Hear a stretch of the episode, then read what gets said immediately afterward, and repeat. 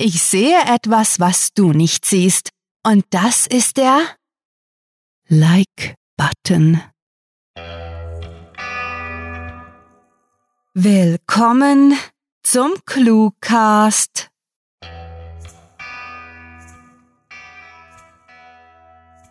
Wir sind wieder hier. Ganz nahe flüstern wir euch Virales ins Ohr und machen, dass euch vor lauter Literatur schlecht wird. ähm, nun ja. Eigentlich sind unsere Kurzgeschichten mehrheitlich gut verdaulich und die Stimmen unserer Sprecher lösen bestimmt keine allergischen Reaktionen aus. Mehr darüber, wie hypoallergen und gut verträglich wir für Literaturkranke sind, erfahrt ihr später, denn jetzt wünschen wir euch viel Spaß mit der Kurzgeschichte.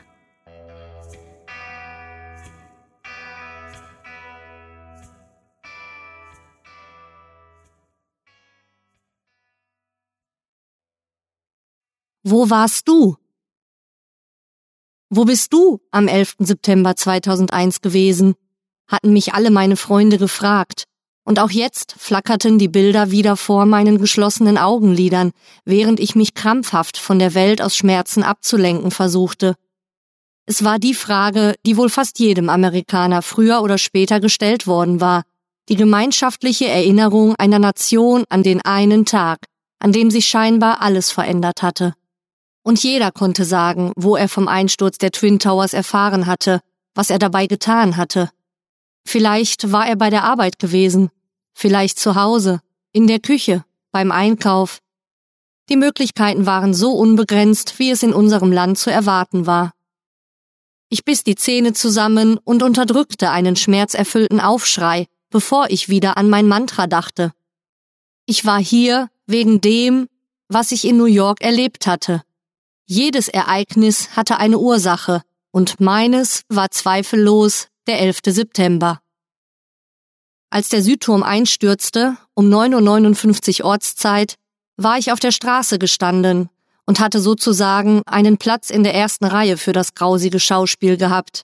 Ich konnte mich nicht mehr an jedes Detail erinnern, aber ich würde nie vergessen, dass ich in der Papiertüte, die ich auf den Asphalt fallen gelassen hatte, Toast, eine Packung gelber Bleistifte und dänische Remoulade getragen hatte und ich hätte mir in diesem Moment nie träumen lassen, dass dieses apokalyptische Ereignis nicht das Ende, sondern der Anfang von allem Schmerz gewesen war.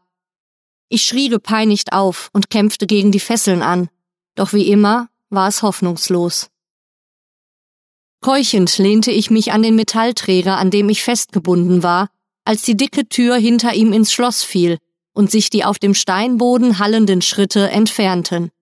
Alles war wieder so wie zuvor. Die abblätternde grünbraune Farbe an den Wänden, die man nur in dem kleinen Rechteck erkennen konnte, wo das Sonnenlicht durch das vergitterte Fenster fiel, erinnerte mich an Erbrochenes. Ich konzentrierte mich auf das Muster aus Rissen, das sich über den ganzen Verputz zog, und versuchte sie zu zählen. Ich wollte, nein, durfte jetzt nicht ohnmächtig werden und würde dagegen ankämpfen. Für einen kurzen Moment fiel mein Blick auf den Boden vor mir und ich konnte den abgerissenen, blutigen Fußnagel von meinem rechten großen Zeh erkennen. Es musste einer der letzten gewesen sein, den mir die Wahnsinnigen in der Folterkammer ausgerissen hatten. Sie schienen sich je länger, desto weniger die Mühe zu machen, mich gesund zu halten. Es schien nur noch um ihre Rache und meinen möglichst schmerzvollen und würdelosen Tod zu gehen. Die bisher unerträglichen Schmerzen ebbten langsam ab, und ich gewann die Überzeugung, dass ich dieses Mal nicht das Bewusstsein verlieren würde. Obwohl ich durch das kleine Fenster nicht mehr als ein Stückchen Himmel ausmachen konnte, war an der Lichtfarbe der Sonnenstrahlen zu erkennen, dass es Abend war.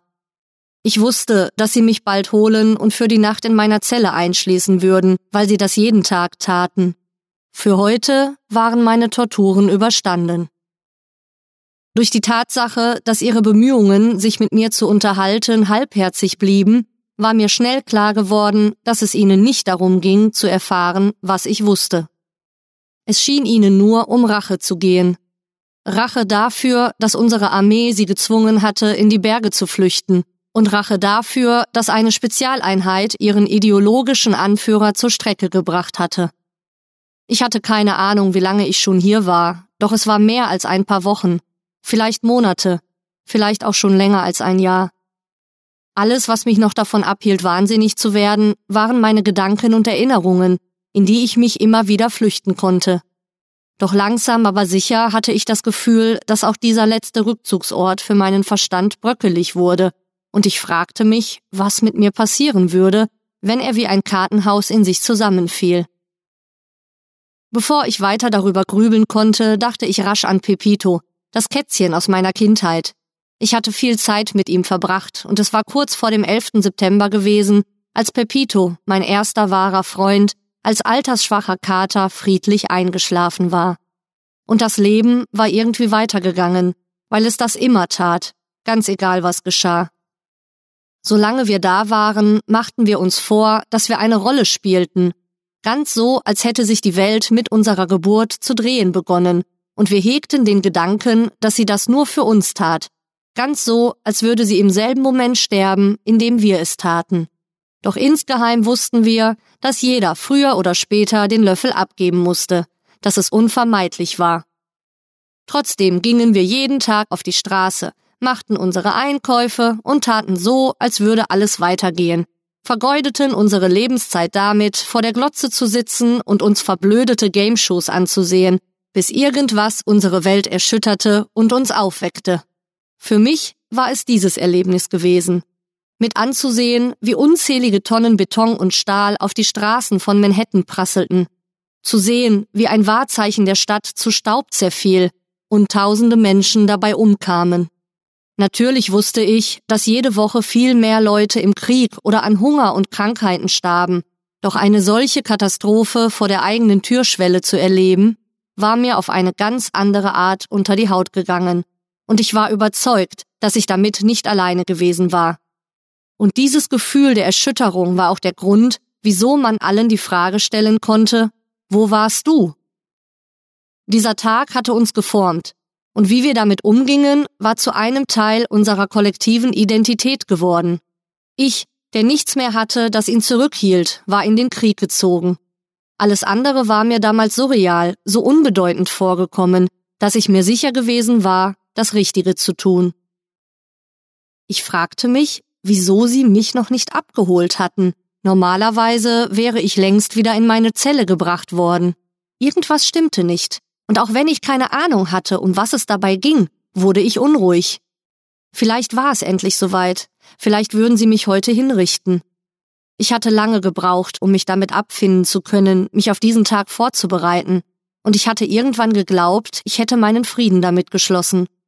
Doch nun, da es soweit sein könnte, hatte ich trotzdem Angst. Rasch versuchte ich mich abzulenken, dachte an mein altes Leben zurück. Zuerst fiel mir wieder Pepito ein. Dann wanderten meine Gedanken zu dem kleinen Plüschpinguin namens Tux, der auf meinem Computerbildschirm gesessen hatte. Er war zu meinem Gesprächspartner geworden, dem ich all meine Träume, Sorgen und Geheimnisse erzählt hatte, wann immer mir danach gewesen war. Dass ich dabei wohl etwas verrückt gewirkt haben musste, hatte mich nie groß gekümmert. Wer führte schon keine Selbstgespräche? Außerdem war der kleine Tux ein genauso guter Zuhörer, wie es jeder andere imaginäre Freund sein könnte. Als ich auf der Rekrutierungsseite der Armee gewesen war, überkam mich das gruselige Gefühl, dass Tux mich vorwurfsvoll anstarrte. In seinen schwarzen Knopfaugen konnte ich den schockierten Ausdruck einer Mutter erkennen, deren Sohn in den Krieg ziehen wollte und obwohl ich mir das nur eingebildet hatte, war ein kalter Schauer meinen Rücken hinuntergekrochen. Möglicherweise war ich im Unrecht gewesen, doch wann man wo war, konnte so rasch darüber entscheiden, was man als nächstes tat. Es konnte Leben beenden und verändern, selbst wenn es purer Zufall war. Vielleicht sollte die Frage gar nicht lauten, wo jemand am 11. September gewesen war, sondern von was er geformt worden war. Doch ich glaubte, dass es keine Rolle spielte, was man fragte. Die Leute verstanden so oder so, was die eigentliche Bedeutung dieser Frage war. Durstig und erschöpft ließ ich den Kopf hängen und fiel, ohne es zu merken, in einen tiefen und traumlosen Schlaf. Das Hämmern in meinem Kopf war unerträglich und langsam schlug ich die Augen auf. Es dauerte einen kurzen Augenblick, bevor ich begriff, was vor sich ging. Draußen war es dunkel, also musste ich in der Nacht aufgewacht sein. Während ich klarer wurde, realisierte ich, dass das Geräusch, das ich hörte, nicht meine Kopfschmerzen, sondern Maschinengewehrfeuer war. Sie mussten gekommen sein, um mich zu retten. Unter den Kampflärm mischte sich das Knattern von Rotoren. Nach Jahren im Militär konnte ich einen Black Hawk von jedem anderen Helikopter unterscheiden. Es waren tatsächlich meine Leute. Ich vergaß in der Aufregung des Moments meinen Durst und meine Schwäche und begann mir in neu gefundener Hoffnung auszumalen, wie mein Leben nun weitergehen könnte. Mir fielen alle grauenhaften Erlebnisse wieder ein. Ich dachte an jedes einzelne von ihnen und mir dämmerte, dass es nicht so einfach werden würde. Schlaflose Nächte, Albträume, das Zittern. Nein, befahl ich mir stumm, eines nach dem anderen. Wahrscheinlich hätte ich meinen inneren Kampf weitergeführt, wenn ich nicht laute Schritte aus dem Gang vernommen hätte. Ich hatte keine Ahnung, ob gleich ein Trupp Soldaten die Tür aufreißen und mich retten würde, oder ob meine Peiniger zurückkehrten, um ihren Job zu Ende zu bringen. Und während ich auf das Unausweichliche wartete, von dem ich noch nicht wusste, was es sein würde, fragte ich mich, wie mein Leben verlaufen wäre, wenn ich am Morgen des 11. September 2001 nicht einkaufen gewesen wäre. Das war Wo warst du? geschrieben von Sarah. Für euch gelesen hat Annika Gamerath. Diese Kurzgeschichte spielte am vorgegebenen Setting Folterkammer und beinhaltete die Clues Kätzchen, Löffel, dänische Remoulade, Fußnagel und Pinguin.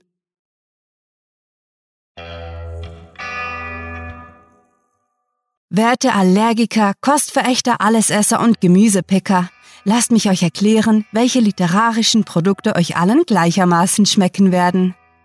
ClueWriting besteht zu 100% aus reinster und feinster Literatur, hergestellt aus ökologisch nachhaltigen Pixeln.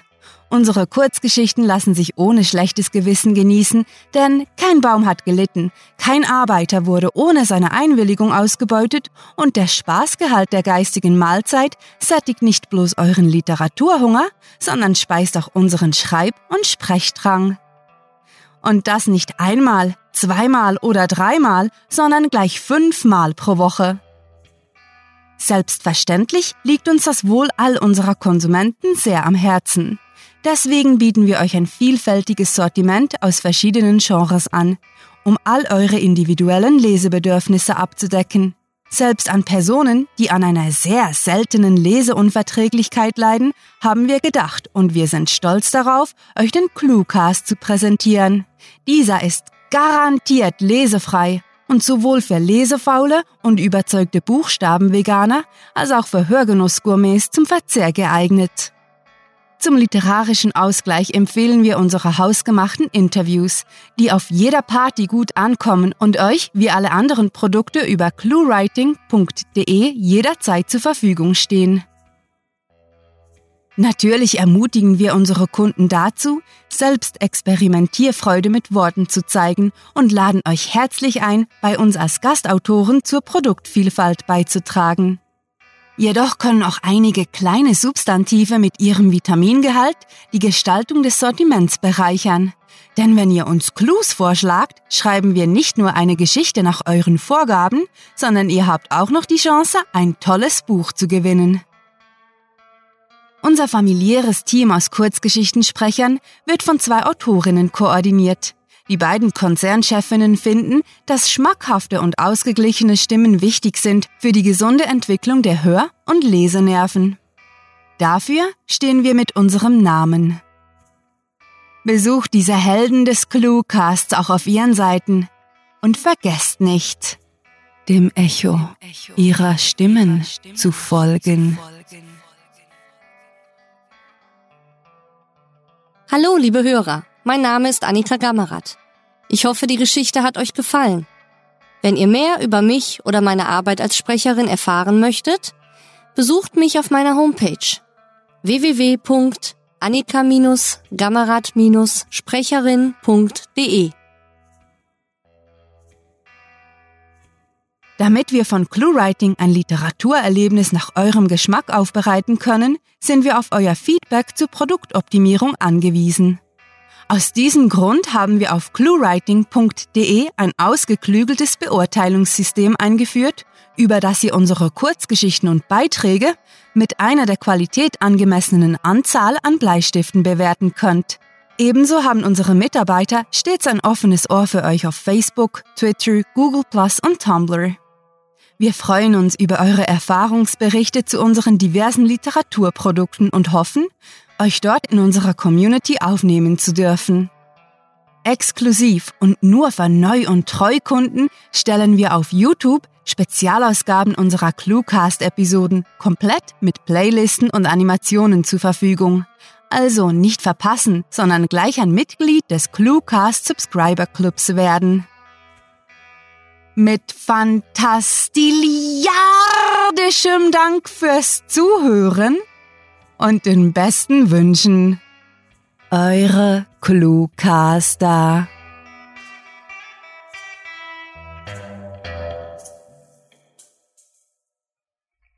Nieder mit diesem Scheißkapitalismus! Philosophieren die Anarchisten beim Kaffee im Starbucks, während sie auf ihren iPhones tippen.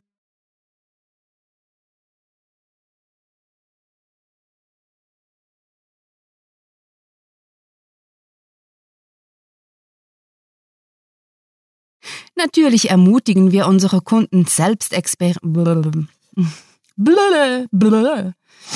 Natürlich ermutigen wir unsere Kunden selbst What the